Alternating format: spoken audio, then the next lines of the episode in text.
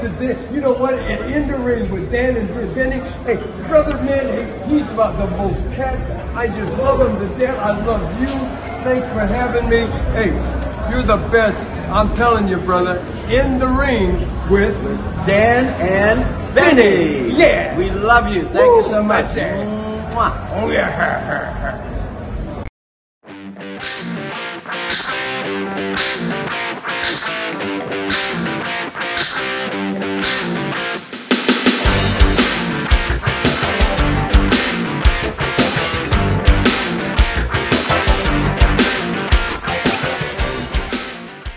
Hello, friends, and welcome to another edition of Dan and Benny the Ring. I'm Dan Sebastiano, joined as always by the original Long Island Ice B, Benny Scallop. Benny, how you doing, buddy?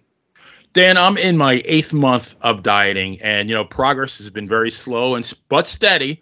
But last week I lost 198 pounds. 198 pounds. How'd that happen? I broke up with my girlfriend. Oh, jeez. well, was was she that bad? Well, you know she kept me in line. The only problem was she wouldn't let me cut ahead in the line. oh Lord. Well, you you hear the uh, response from the back there, Benny. We have a uh, The proverbial old- peanut gallery. an old friend coming back to talk to us today. Uh, Benny, why don't you tell everybody who we got with us and what's the theme of uh, tonight's show? Well, we're going to do another territory talk. We haven't done one of those in a while. This time we're going to cover the uh, Central States Territory, also known as Kansas City, with a little uh, side order of uh, Killer Khan to boot. And as always, we are joined by the Titan of Territories, a fellow senior writer on the great Pro Wrestling Stories website, Mr. Jim Phillips. Jim, welcome back, my friend. Thank you, my brothers. Thank you. It's been a long time since we've sat down around the little round table here and had a discussion. How I hope you guys are doing all right and everything's going okay.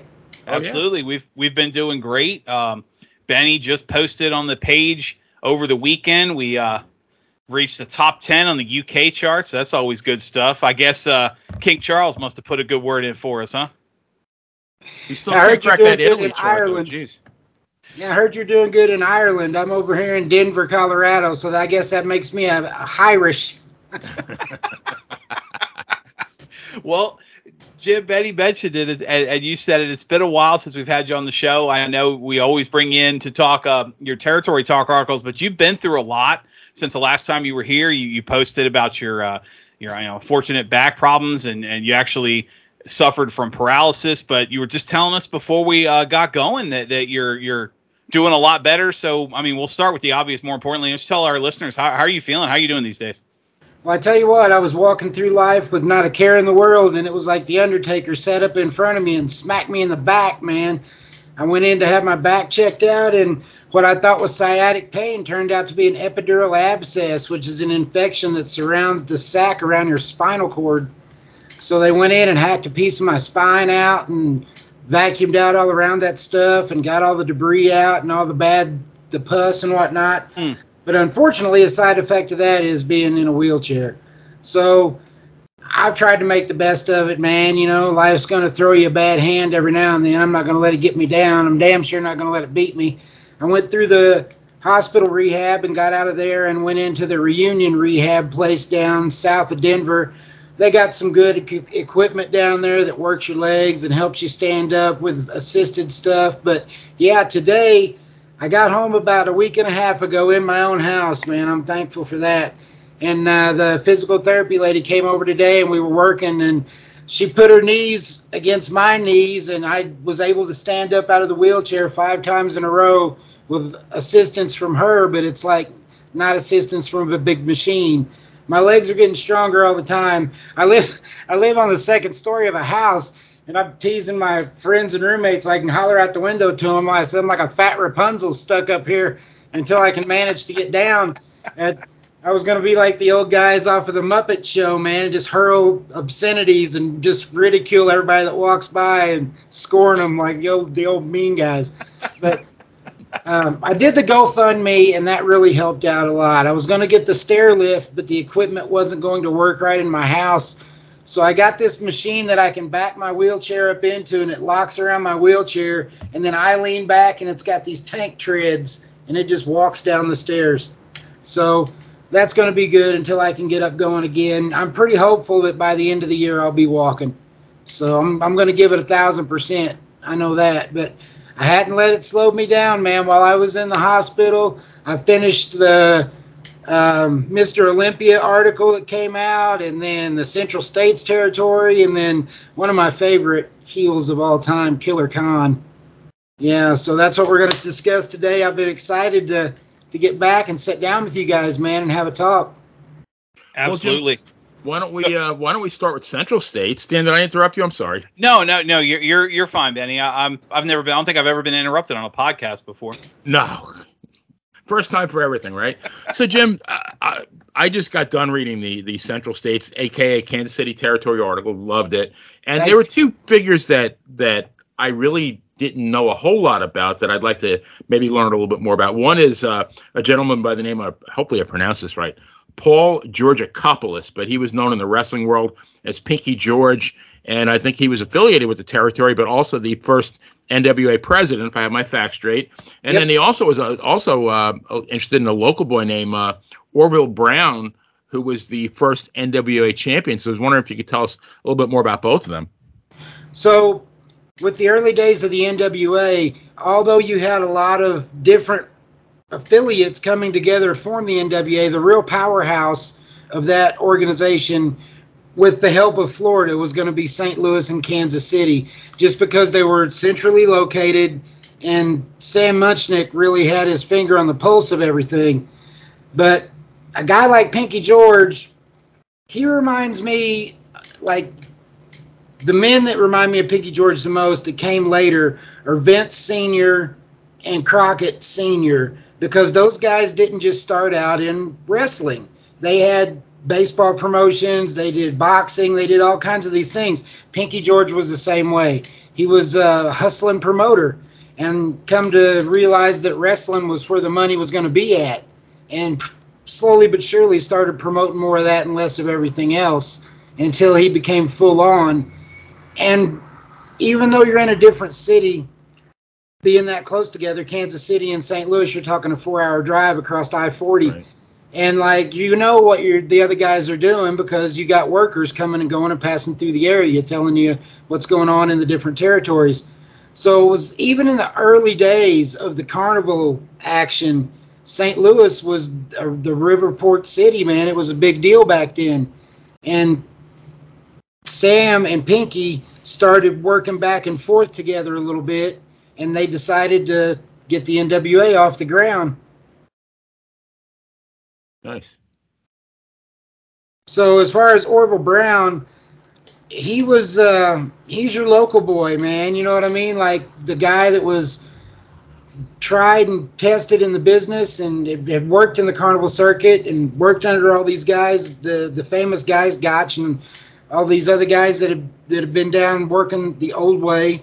And he was just trusted. You know what I mean? They knew that they could count on him. That he wasn't going to screw him. He wasn't going to run off with the title and or hold the title hostage for money. Like I'm not going to go out there unless you give me an extra ten grand right now. Shit like that. You had to you had to have those guys in your territory in those days. You had to have champions that you could trust. And Orville Brown was also a guy they knew that they could take care of himself. So yeah, that was some- very important. yeah, yeah. Well, you've got they got. I know you guys are familiar with it. It's we'll we'll tell the audience. In the old days, they had what was called the policeman, and if you had your champion, you had your policeman. And if guys wanted a shot at the champion, you sent them through the policeman first, and they really was a, a hooker shooter and would stretch and beat the living hell out of anybody. And if you could show that you were good enough to get by that guy or at least stand up with that guy, then they would give you a shot at the champ. But if they thought you were going to come in and just try and shoot on the champ and take the title, you had to get through the policeman first. So it was a means of security, you know? Right. It's always uh, uh we were just talking about that uh, our last actually it came up both our last two shows the uh importance of having the senior statesman as it were that that you could lean on for something like that. All the guys that had their own territories had to have that. You know what I mean? Guys that came through. Yeah, I would imagine. Yeah, it was it was a must, especially in the early days whenever you had guys that that could really come in and, and Shanghai whatever you were doing and just hijack everything, you know. Yeah. And, but these guys would wrestle for round on round and like Iron Man matches now you think, oh man, a 60 man Iron Man match. Back then that wasn't nothing. That was just breaking the sweat, man. Oh yeah. You know.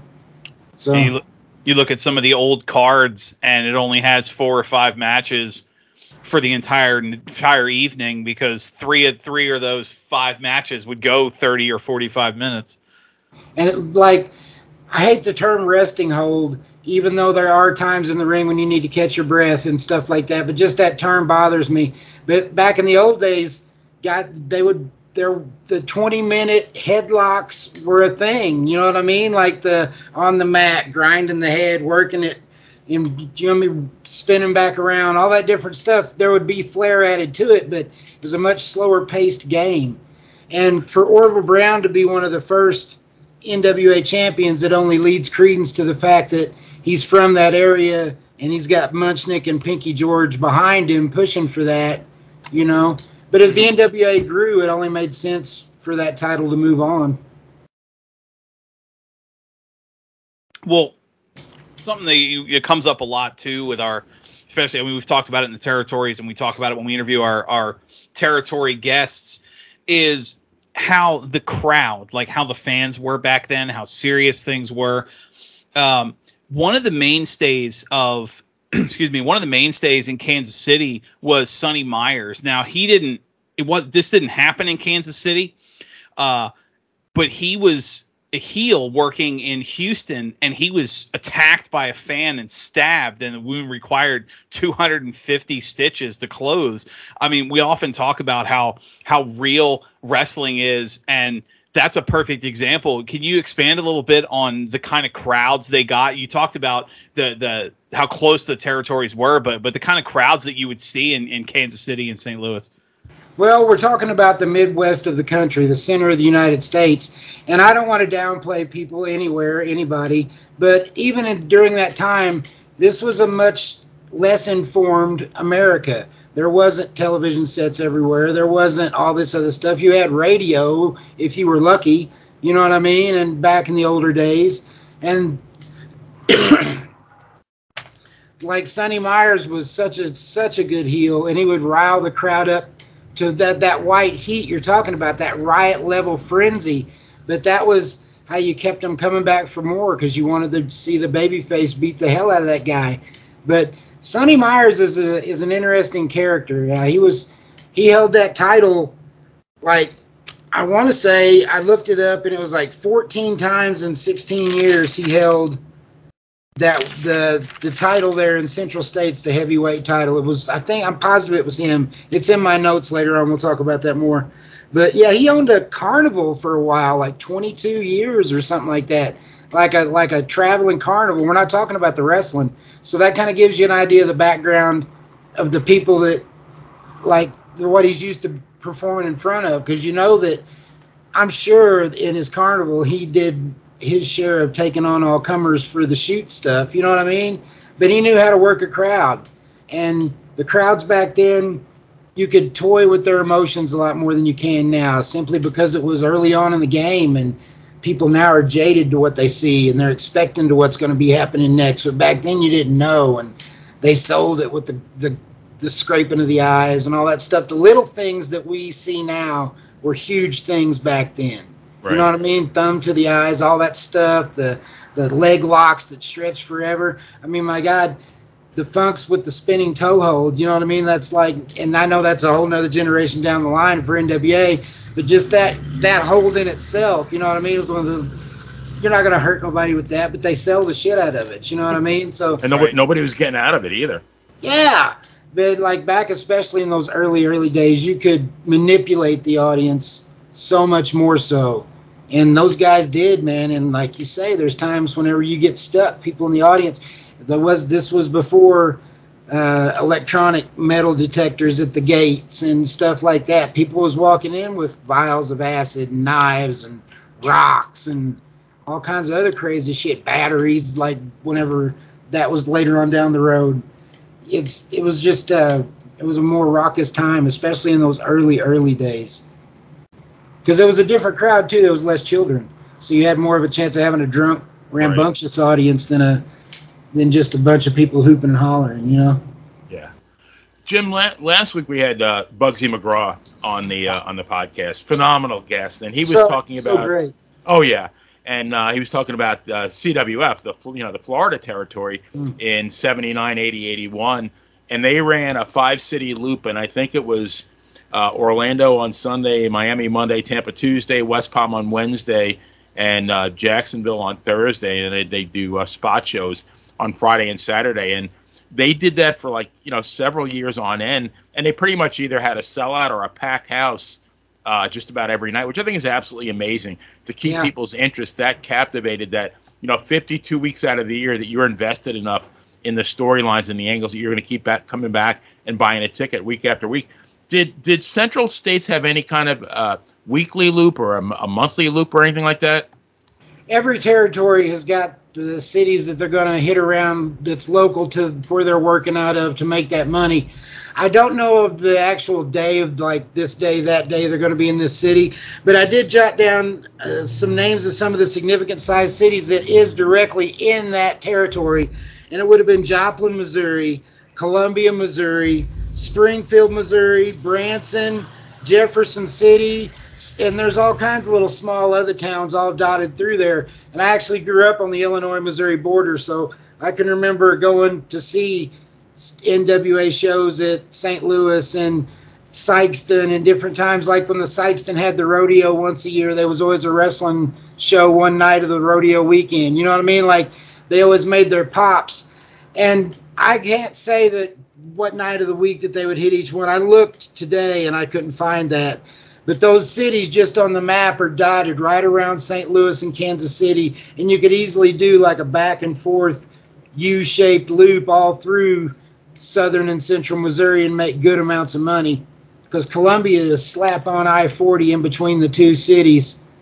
So, and St. Louis is going to the Kiel Center and seeing a show back, like even in the late 70s, early 80s, it was a different type of atmosphere than per se going to see a Vince show 10 years later at the Show Me Center in Cape Girardeau. You know what I mean? It was a totally different vibe from the old school to the new school. Well, the uh, you were talking doing the circuits and, and having to keep the the the title with the, your you know, what did they what did you call them the elder statesman of sorts. The main title in the territory was the NWA Central States Heavyweight Championship. Uh, I mean, if you look at the list of people, or excuse me, of men who held the title, it could fill the Hall of Fame by themselves. Uh, can you give our listeners just a few names uh, who held that prestigious title and maybe that kind of talk about why it was so prestigious? The title itself goes back to 1950. So that right there says, you know, I mean, it's one of the earliest ones going, with Bill Longson being the first winner of the title. And then Sonny Myers, like we were just talking about a few minutes ago, had dominated that belt. He won it 14 times or 16 times in 14 years, something like that. Truth. And it was just by its location being in the Midwest alone, all the way from back in the day, all the way up to before Vince took over. I mean, I, there's a cavalcade of names. I'll run down a few. I don't want it just to sound like we're just going to read stats today, but I'll run down just a few of the big names that not only lived in that area but worked that territory. Bob Orton Sr., the Orton's famous for coming from the Missouri territory. The Spoiler, Mike DiBiase, Ted's dad. Um, Ron Reed, which a lot of people know, wrestled in Florida as Buddy Colt, was in the airplane accident. Buddy Oh, Colt yeah. was great, great wrestler. Um, then you had uh, Harley Race, Dusty Rhodes, Dick Murdoch, um, Brody, Tully Blanchard, all these guys, you know what I mean? Like had made their way through the territory at one time or another. And Pat O'Connor, you know, all these guys that held that title. And Brody was he wrestled all over the place, but for a while he was kind of a namestay in and out of Kiel. And he wrestled through Muchnick all the time.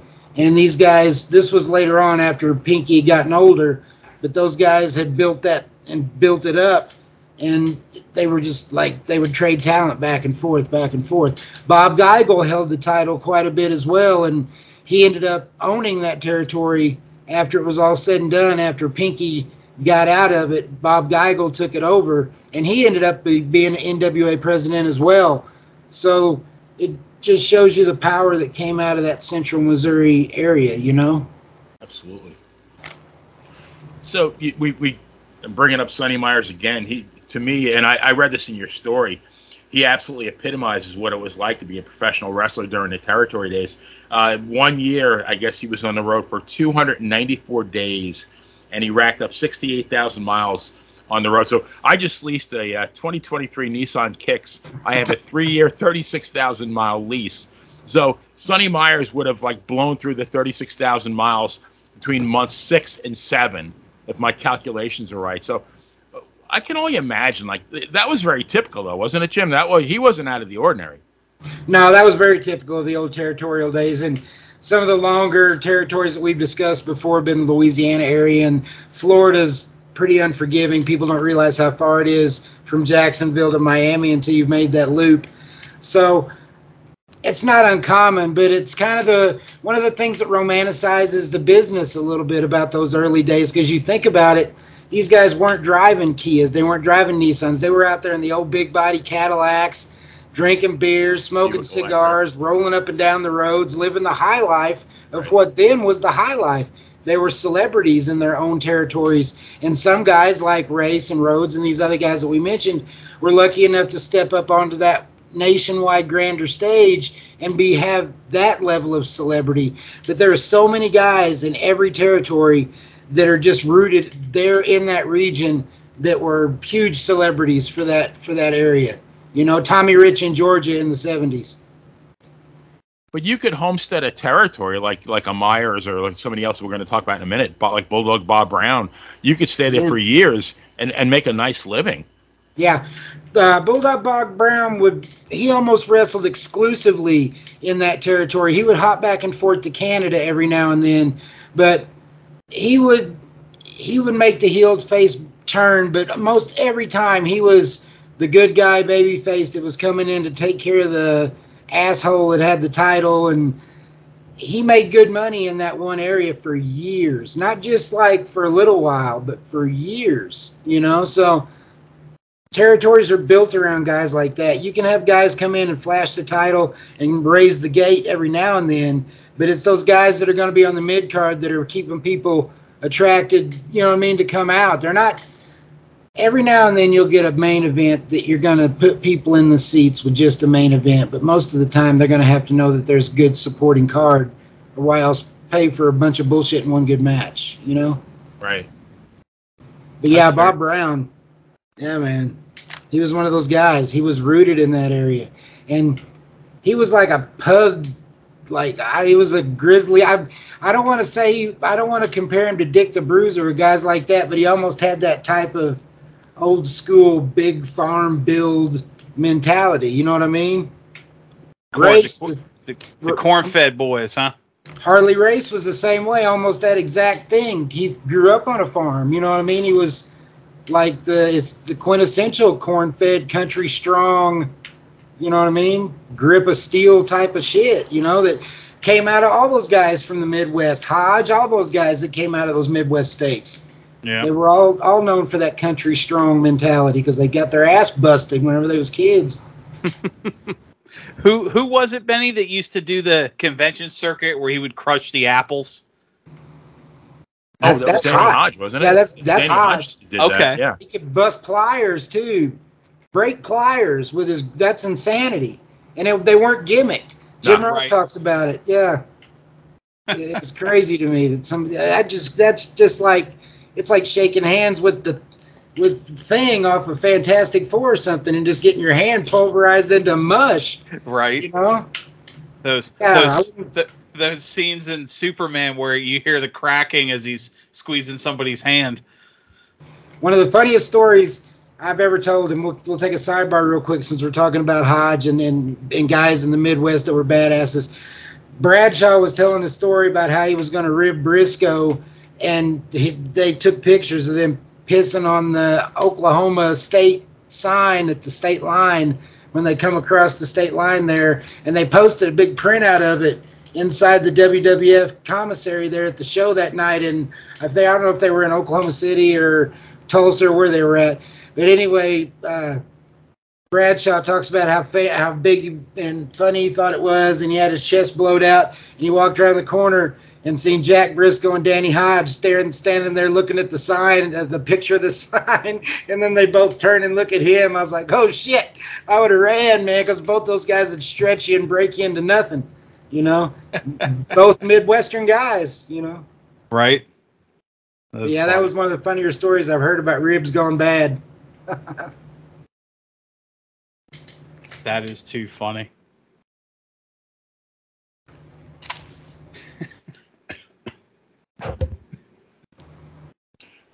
Jim, so uh, one one other quick thing about about uh, Bob Brown, I think he actually had the title, I believe, 18 or 19 times.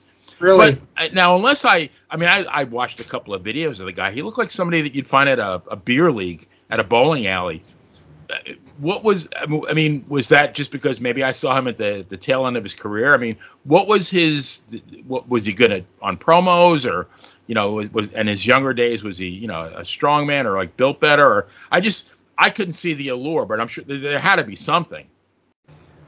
he had the charisma, and he wasn't super charismatic like um, some wrestlers were. You know what I mean? Not like Jimmy, not, not like you you guys. Jimmy would come down and get the crowd worked up like it wasn't nothing. Boogie, you know what I'm saying? But Bob Brown had that way of like, if he got against a villain, the people knew that, that it was going to be an ass cutting for the villain. And you're right, he did look like the guy that you would see sitting, walk into the bar on the corner and just see him sitting there at the bar and turn to look at you. That's why I said earlier, it reminded me very much of a Dick the Bruiser type of person. But um, yeah, he was one of those guys, man. The, the fans knew that if if he got mad, that it, that it was going to be a fight. You know what I mean? It was going to be a fight, almost a Wahoo type too. Like when he got riled up enough, the fans knew there was going to be an ass cutting. And Bob Brown was the same way. But Bob Brown was also trusted by the promotion, just like we talked about Orville earlier. They knew that, that he wasn't going to screw him. You know what I mean? And he wasn't going to jack him around. And maybe some sometimes they take guys like that and they're used as transitional champions. Say you've got a guy that's on a hot run and he's given his notice, his run's coming to an end. You haven't really got your book in place yet. You put a guy like Bob Brown in there that can take the title and run with it until you get your shit lined up to bring in the next guy.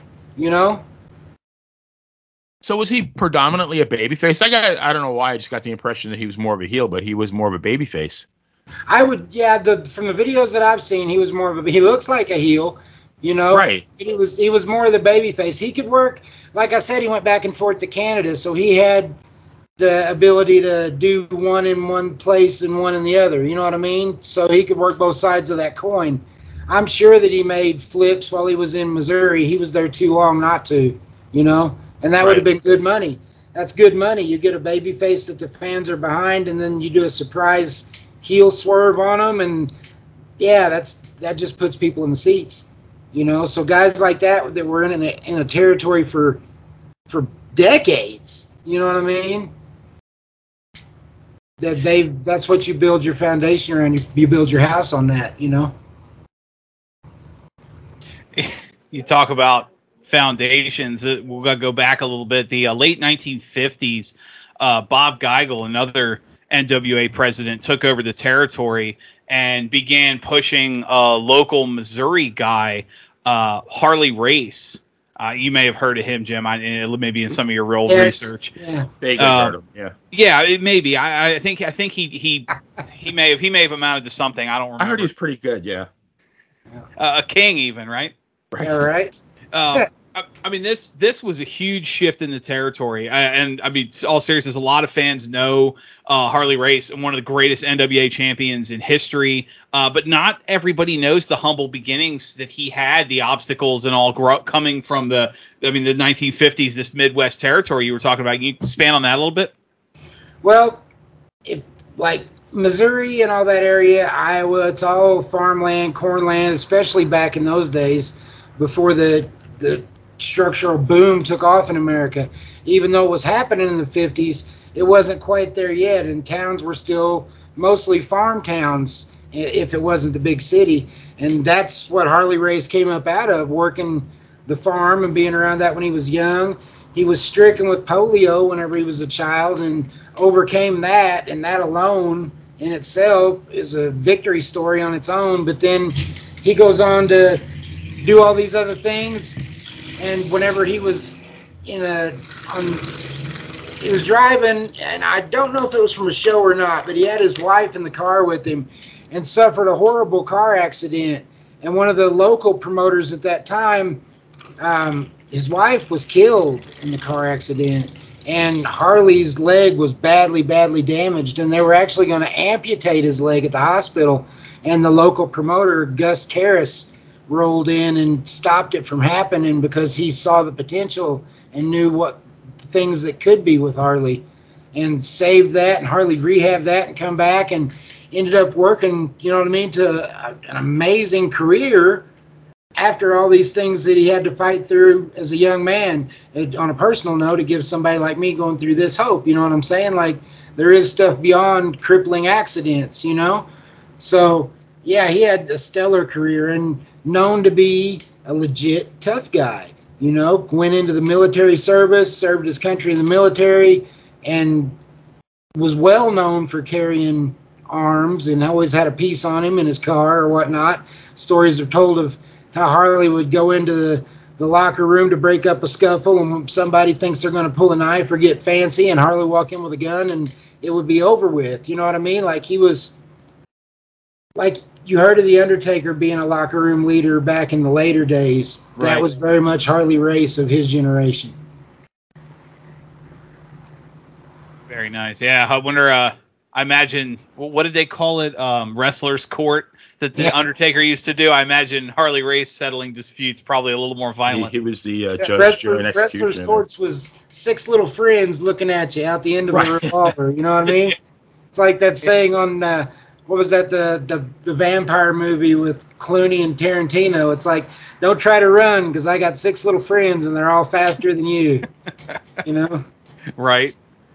Well, but that's how business was done in those days. It was like you guys got cheated on, guys got robbed from, the the promoters held out money and faked the gates to get over on the wrestlers. But certain guys, man, it's one of the reasons that he race led and held legitimacy to that NWA title. They don't give that title, especially back in those days, to guys that weren't able to, number one, handle themselves in all circumstances and represent that title as a champion that's not going to get beat out on the street or anywhere else.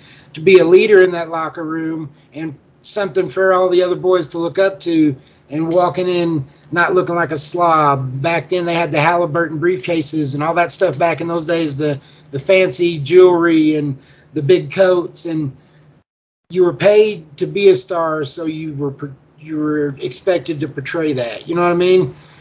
I'm sure it's still that way nowadays, but back in the old days, I don't know. It just it was different. You see pictures of the Sheik and Abdullah in their big fur coats, and Race in his big coat with the rings and Cadillacs. And like I say, it romanticizes the business that much more for that era.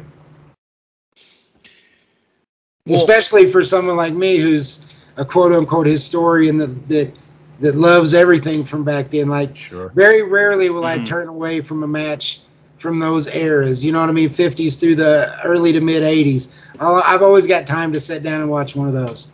You know, no matter right. what the territory is, they were so great.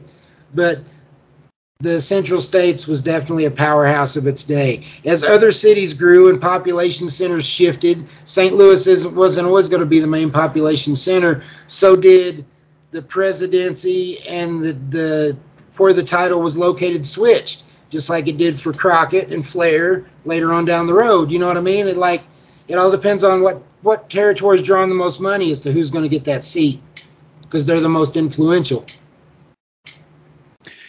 Well, looking at, I mean, we talk about the highs, obviously, the fact that you know the territory is is a thing of the past. I mean, what led to the demise of Central States? Was it just another territory that eventually got steamrolled by Vince McMahon, or or was it dead well before the expansion?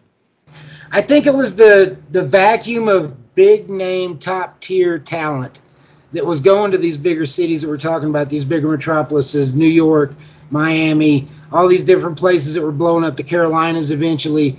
Like it was a it sucked out the talent. Not and you had your guys like Bob Brown we talked about earlier that weren't going anywhere. They stayed in the area and that's one of the reasons they got the titles put on them so many times because the talent was shifting out so much. But as all the other places grew, it sucked the life out of that section of the country as far as wrestling goes for any major like point of influence. You know what I mean? Like it was in the old days. Yeah. St. Louis held on for quite a long time, but even like I say, even as a kid, it wasn't like it wa- when I went and watched it. It wasn't like it was back in the days that we're talking about right now. Like in its heyday, I can only imagine what the Kiel was like, or they the wrestling at the Chase was done at the Chase Hotel, but the Kiel Auditorium that was that was the big that was the big time in St. Louis. If you were wrestling there, you were going to see somebody, and you were going to see some good matches. You know, O'Connor, Briscoe, uh, Brody, all these guys were through on the regular on a regular basis. You know, it was great. Jim, let's uh, let's shift over to uh, one of my favorite heels as well, Killer Khan. Ah. So, how was he discovered, and, and how did he make his way to the United States? So Khan started in Japan, and he was already wrestling in Japan before he ever made it to America. And I love the way he worked his gimmick, man. That he was he could handle himself in the ring, but he didn't have to do a lot to get a lot out of it. You know, every move meant so much because he would creep around and do his devious heel stuff and catch you when the ref wasn't looking and the, the nerve holds and all the different things all the way up to the spew into the mist. But um, before he got popular in America, uh, Gotch saw him on one of his tours in Japan and saw Khan wrestling over there. And it was this was before the Killer Khan name. He was wrestling under his own name and uh, Masata. And they saw him over there, and he was like uh, saw the money in the guy. You know what I mean? Like he could see where he could bring that that type of a character and turn it heel and come to America and make the big money, especially in New York, you know. But whenever he came over, he broke in in the lower part of the United States, Florida and Georgia, you know. But a lot of the reason those Asian heels were big at that time, we're talking 60s, 70s, even into a little bit of the early 80s before we started having problems with the Middle East was because of the Korean War, because of World War II, because of Vietnam, because of all this stuff. And it may sound funny to say that, but it is. They're naturally characters that you can hate. You know what I mean? Like you can like they were our enemies for so long. It doesn't matter what kind of a person that man is on the outside of that ring. When he's in there doing that gimmick, he's easily hated. So there's money in that, man. There's money in those guys. So whenever he come to Florida, he teamed up with Pak Song, who was already reviled down there as the Asian heel. So they gave him the rub through Pak Song, and he got worked in that way, you know.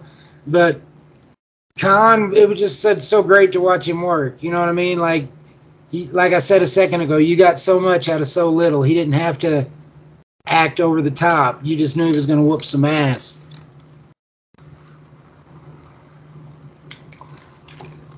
But whenever uh, he went from Florida on up into Georgia, and the thing about whenever he was in Georgia, he I know uh, me and Benny talked about where he had uh, wrestled a young Bret Hart while Bret Hart was making the tour down through there, and Andre the Giant was also in and out of Georgia at this time, and they wrestled some tag team matches opposite one another. And Andre's back and forth to Japan all the time too during the worldwide circuit. And I know this is suppositional to me, but I almost think that Andre would have had to have heard of Khan overseas. And then he works with him in America, sees that he's in America, and knowing how Senior likes the ethnic heels in the big city, told him about it. And the next thing you know, Khan's working in New York, you know? And this is probably 81, 19- the summer of 81 maybe whenever he made that transition up there. So he and andre had a huge angle and we'll talk about that here just momentarily. But for me in my mind vince senior was a calculating man. You heard stories how he used to clack the quarters in his hand whenever he was making decisions stuff like that. He was a calculating guy. And he wouldn't have brought Khan in if he hadn't saw money as well. But not only that, Senior was the booker of Andre. So if you wanted to use Andre, you talked to Senior and he booked out through him. So these guys had a very close relationship. So you can almost guarantee that if Andre goes to Senior and tells him, hey, this guy is somebody that we can make a lot of money with and we can get a lot of work out of, he's going to listen. You know, it's not like anybody else, like some Joe Schlub giving him the rub. You know what I mean? This is Andre putting him over. So I'm I'm I can almost guarantee that's how that happened because why else would a, a virtual unknown in the American wrestling scene get a big angle with Andre like that? Because Andre doesn't just put people over like that on a whim. You know what I mean? Right. Well, you know, you you, you brought up a really good point. He kind of came made an impact fairly quickly. I mean, you, you talked. I agree with you that if Andre was in Japan at the time, he would have probably caught wind of this of, of the con coming up. Uh, you talk about Pak Song winning the tag titles in Florida. Uh, that was Wayne Farris and Larry Latham uh, in the finals of that tournament. Woo! And Blonde uh, you know, baby. Yep, I was Oh, just yeah. about to say they beat the bomb, beat the blonde bombers. You know, and then the the Southern Championship stays in Florida for about eight months. Goes to Georgia. A lot of what you were talking about. Um, you know his his match in with Georgia or in Georgia with Bret Hart. Excuse me. Um, so I mean, you, you talk about he he bounced around and rose through the ranks very quickly, and it, it's it's fascinating to see uh, you know, and then obviously from from Georgia, and you talk about him going for. You mentioned how he went further north. It's just it's fascinating to see uh, the the it factor. I want to kind of twist it because this comes to uh, uh, sort of something that we talked about a lot in the last couple episodes. Do you think it was the time and the skill, or is you take uh, you know, blonde bombers beating Khan and throw him on TV today? Does he still get over and become a, a megastar? I don't know that it would be like that in today's environment, just simply because of what I mentioned a few seconds ago with the attitude toward Asian American, especially Asian American heels in the wrestling business at that time. You could take Khan and put him in any territory and have him gang rush your baby face, whether or not he's got um, Skandor Akbar behind him like he had in, in Mid South, or whether he's doing it on his own. If you run him in there and he stomps the shit out of the baby face that you love, and it's an Asian guy that's doing it, you're going to have money for the next weeks after that, seeing this babyface get his revenge. And if you can make him chase the heel, that's even better, you know? So, and the heel coming in and causing the babyface to get disqualified in his matches, or slicking down him, hitting him with the ring bell or a foreign object, and causing him to lose his matches. There's all kinds of ways they could have manipulated that into big money, and that's everywhere he goes. That's not just a one off. So, guys like, I'm not going to say I'm not going to say Khan was at the level of Andre because nobody's ever going to be as, as sought after as Andre was. Maybe The Rock when he was at his highest point. But for the time and the money that was made and everything else, Andre's the biggest grossing thing that's ever going to have ever happened in the wrestling business. But Khan was on that same level, same as Dusty Rhodes. They were able to rotate around through all the different areas and make good money. But what had happened Khan and Andre were getting ready to enter this feud anyway in the Northeast, and they had, they had had a couple of little bullshit preliminary matches against each other talked about each other, you know what I mean? And then Andre was getting out of bed. I can't remember the exact date. It was 80, 82. He was getting out of bed and slipped and broken his ankle, right? Like at the same time when all this was happening. So he and Vince got together and figured out this way to work the broken ankle into a storyline to put him out for a little while, and at the same time put Killer Khan over. And we're talking about putting Killer Khan over so big, We like you almost have to ask yourself why did Andre pick him? Because we're talking about one of the biggest stars in the wrestling business, not only today but at that time, megastar Andre the Giant, right? He Mhm. could have made any heel he wanted to with that angle. Hey, I've broken my leg at home. He kayfabed it. Nobody knew about it but him and Senior, right? He could have picked any heel he wanted to to have a match against that night and put that broken ankle over, but he picked Khan.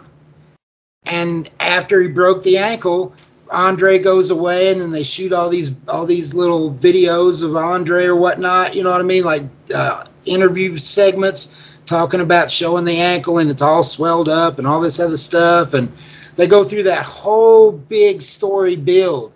And at the same time, Khan's still out here raising hell. You know what I mean? Making fun of the fact that he did this to Andre, beating the shit out of everybody still they not only made money off of the incident itself, but the whole time Andre was gone, they made money up in the story, building it, building it, building it. And then when Andre finally came back, like months later after he was rehabbed and able to get on the ankle again, they made money again with Andre chasing Khan all up and down the Upper East Coast, Maryland, New York, all through that area trying to get matches and it ended up in a Mongolian stretcher match or something was like the big payoff for the big year and a half long deal, you know what I mean? Which is funny because what stretcher is going to wheel at Andre?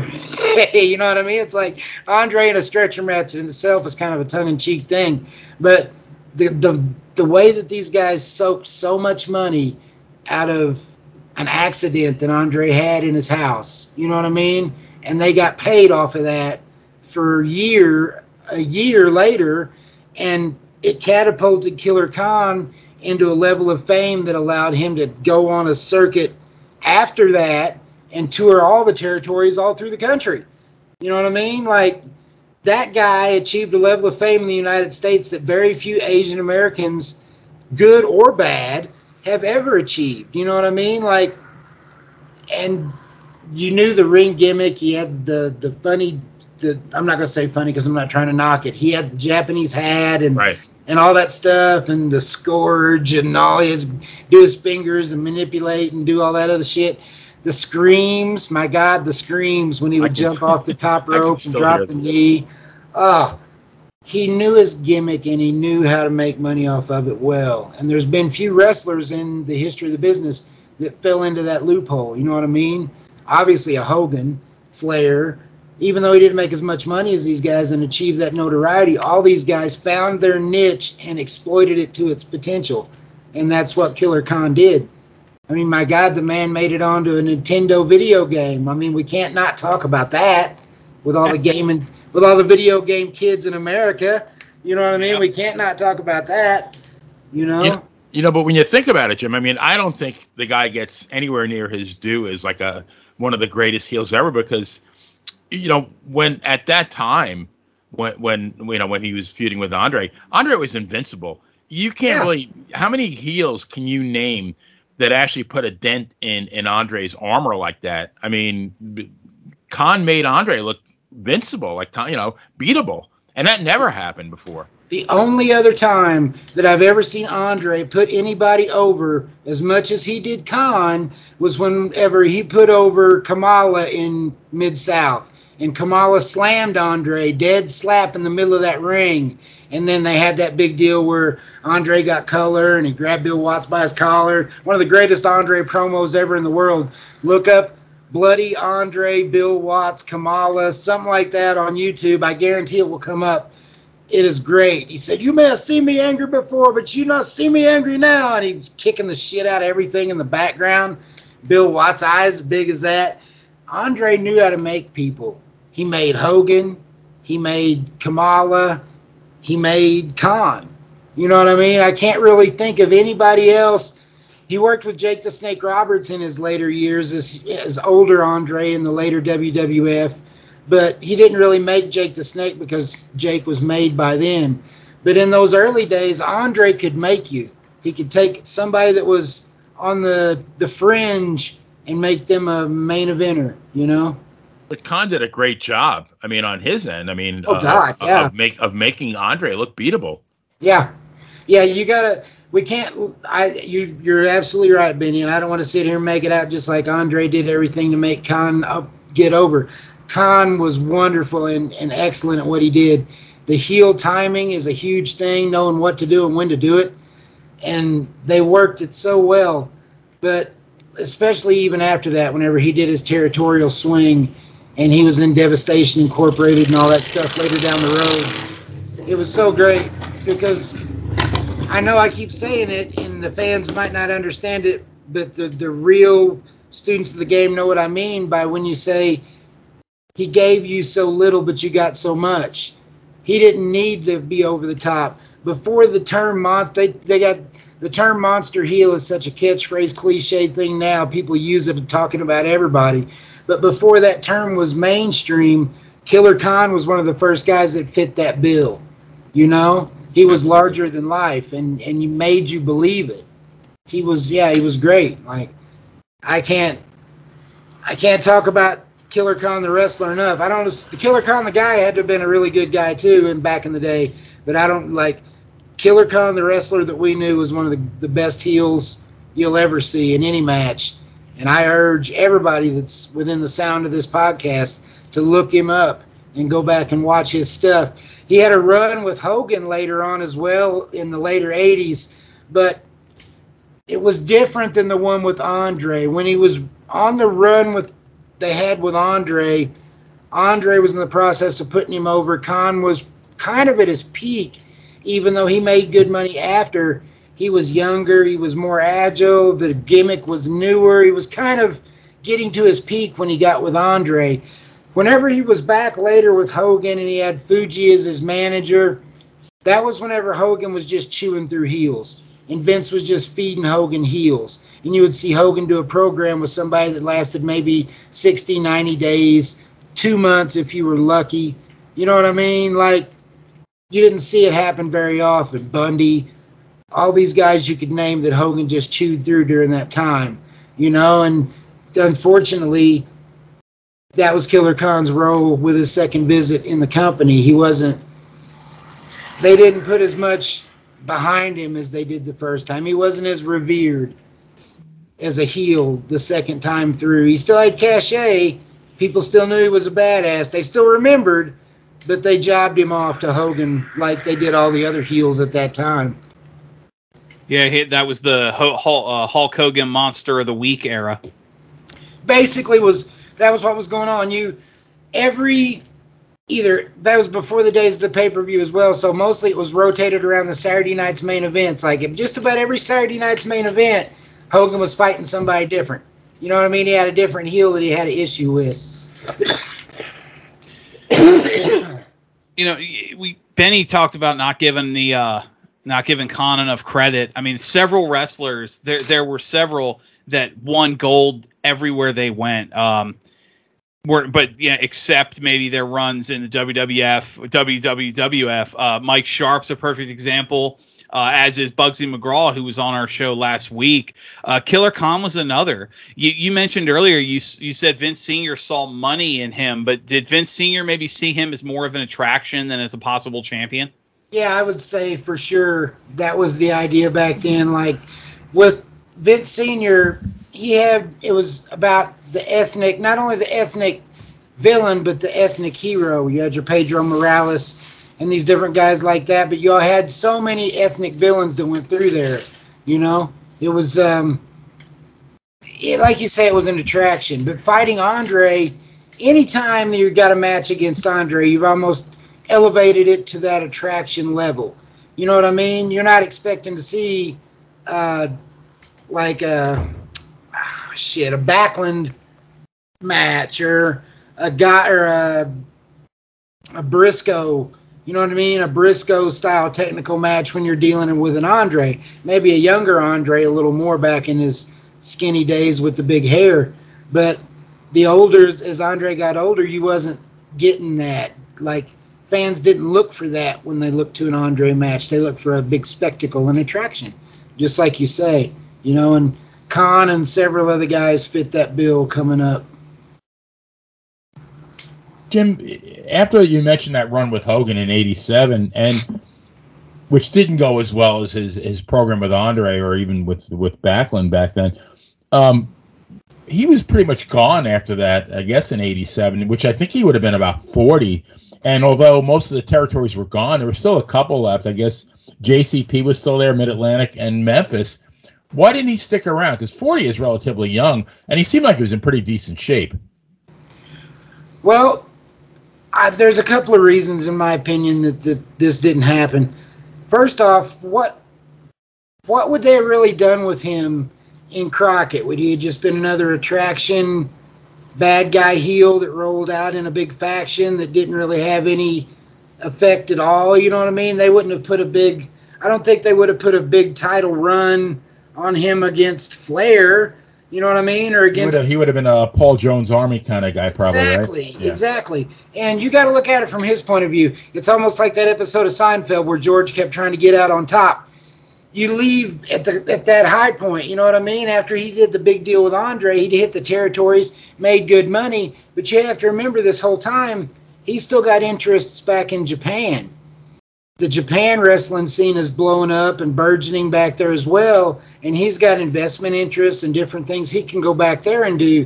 So I think, in my opinion, he looked at the situation and said, I can either stay over here in America and be away from home and have to deal with all that, places to live, living in hotels, doing this American schedule, or he can go home and be home all the time and set himself up there. He ended up buying a restaurant, opening a restaurant over there later on, and like I think it, he chose to root himself more in his own culture and back the wrestling scene that was happening there more so than be an attraction for Americans to make money here.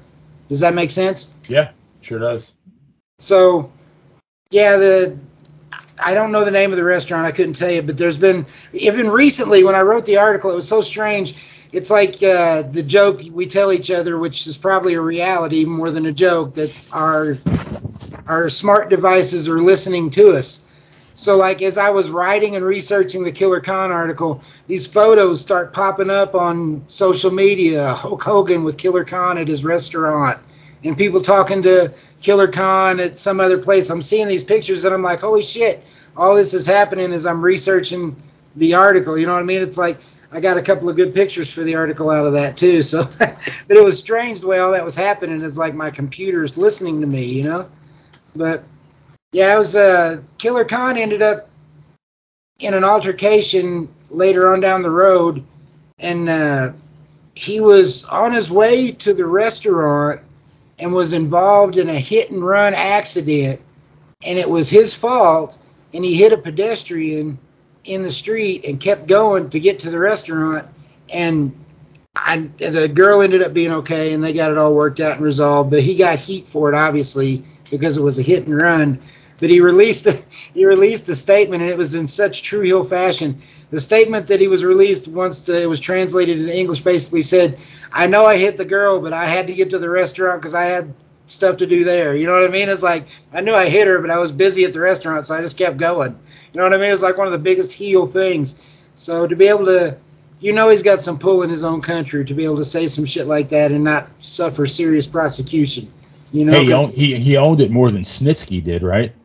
but it was just the the blase way of the the translation of the comment. It's like, yeah, I know I ran her over, but they had I had to get to work.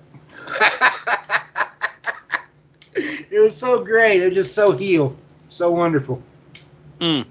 He's alive and well over there, giving I working his restaurant, doing his thing. Yep. So if uh, I don't, I don't have a passport. I don't think of if I ever left the country, I'm not sure they'd let me back in. But if I ever got a chance to, Japan's on my bucket list. There's a lot of things I want to see: sumo live, the Tokyo Dome, uh, the nighttime food scene. But going to his restaurant would definitely be right up there with uh, Rabata or Rabata Steakhouse, or whatever it is that's over there? Yes, I know what you're talking yeah, about. Yeah, That would be. A, there's definitely stops you got to hit while you're there, and that would be one of them. But he always built himself to where he was billed from Mongolia, though, right? Not, yeah, the, yeah. Yeah, most of those guys, they did that to, and even the Killer Khan, they did that to try and relate back to Genghis Khan, the vicious Mongolian ruler. They was the big gimmick, you know. Right. But a lot of those Asian guys tried to do that type of gimmick, and only some of them were good at it. The sad part is, with the way the society was in our country coming up in those days, and people were stereotyped and ethnicities were looked down upon and different things. A lot of those guys, especially like Asian performers, are pigeonholed into doing only certain types of gimmicks, mostly heels. Every once in a while, you'll get your Samoans or your Pacific Islanders steamboat that is a super big baby face. Most of the time, if you go back and look in those old days, if it wasn't wrestling in Hawaii or the West Coast, you almost always saw the Asians as the villain. Almost always. It was the Germans, the Russians, The Germans. and the Japanese. Yeah. Yep. Exactly. And then uh, the Middle Eastern people later on in the 90s. Right. Right. Mhm. Big heel turn with Sergeant Slaughter. Yeah. But these are the like guys like Khan and territories like Central States are unsung and lesser talked about. And I think it's great that you guys take the time to let somebody like me come on and, and discuss this type of stuff and the history and, and all that. I love it. I eat and breathe it. It's not like I just do this to get myself over. Even if I wasn't on any of these programs, I'd still be the guy that had the big, huge tape collection, the guy that watches Peacock wrestling in the old territories because he doesn't want to watch the stuff that's on now. You know what I mean? Like, Right. it was for me the sev- the late 50s through the early 90s to the just before the attitude era no i need to cut that off into the late 80s just before bret hart and shawn michaels came into popularity just before all that happened those years of the wrestling business aren't well known enough by today's generation they pick everything up at the raw attitude era and run from there and I think every time anyone like me has an opportunity to ring that bell and give attention to those older days, it's a good thing. And bio these older guys that are still around with us in their old age, but changed the business when the business was booming. You know? Right. No, that's that's so true, and it's one part of the reason we love doing these territory episodes with you is because eh, you know Benny and I are also both huge fans of the territory days, and despite the fact that a lot of the tape libraries are out there, there's so much of it that's not. You catch little clips here and there, and that's that's it. You know, entire decades of matches, thousand. I mean, especially like you said, these guys on the road, 300 plus days a year. I mean, that's thousands upon thousands of matches gone. Nowadays, you know, nowadays some ho dunk, uh, self taught, you know, idiot lighting himself on fire and jumping off the, you know, the the, the, the barricade at a Walmart. That he he's he's got 20 you know 200 videos on YouTube It's, and yeah. somebody somebody like Khan half his half his career was never never cataloged. We that's why we love doing this history stuff. But Jim, before we uh before we wrap up and let you go, um obviously it's it's you know we're, it's great to hear that you're doing well, but um what uh what do we got coming up? What do you got out now? The oh, uh, obviously pro wrestling stories, but but any, uh, what do you got coming up? Where can uh, where can people look up and find your find your good stuff? Yes, I'm fortunate enough to be the, the historian of sorts at Pro Wrestling Stories as well.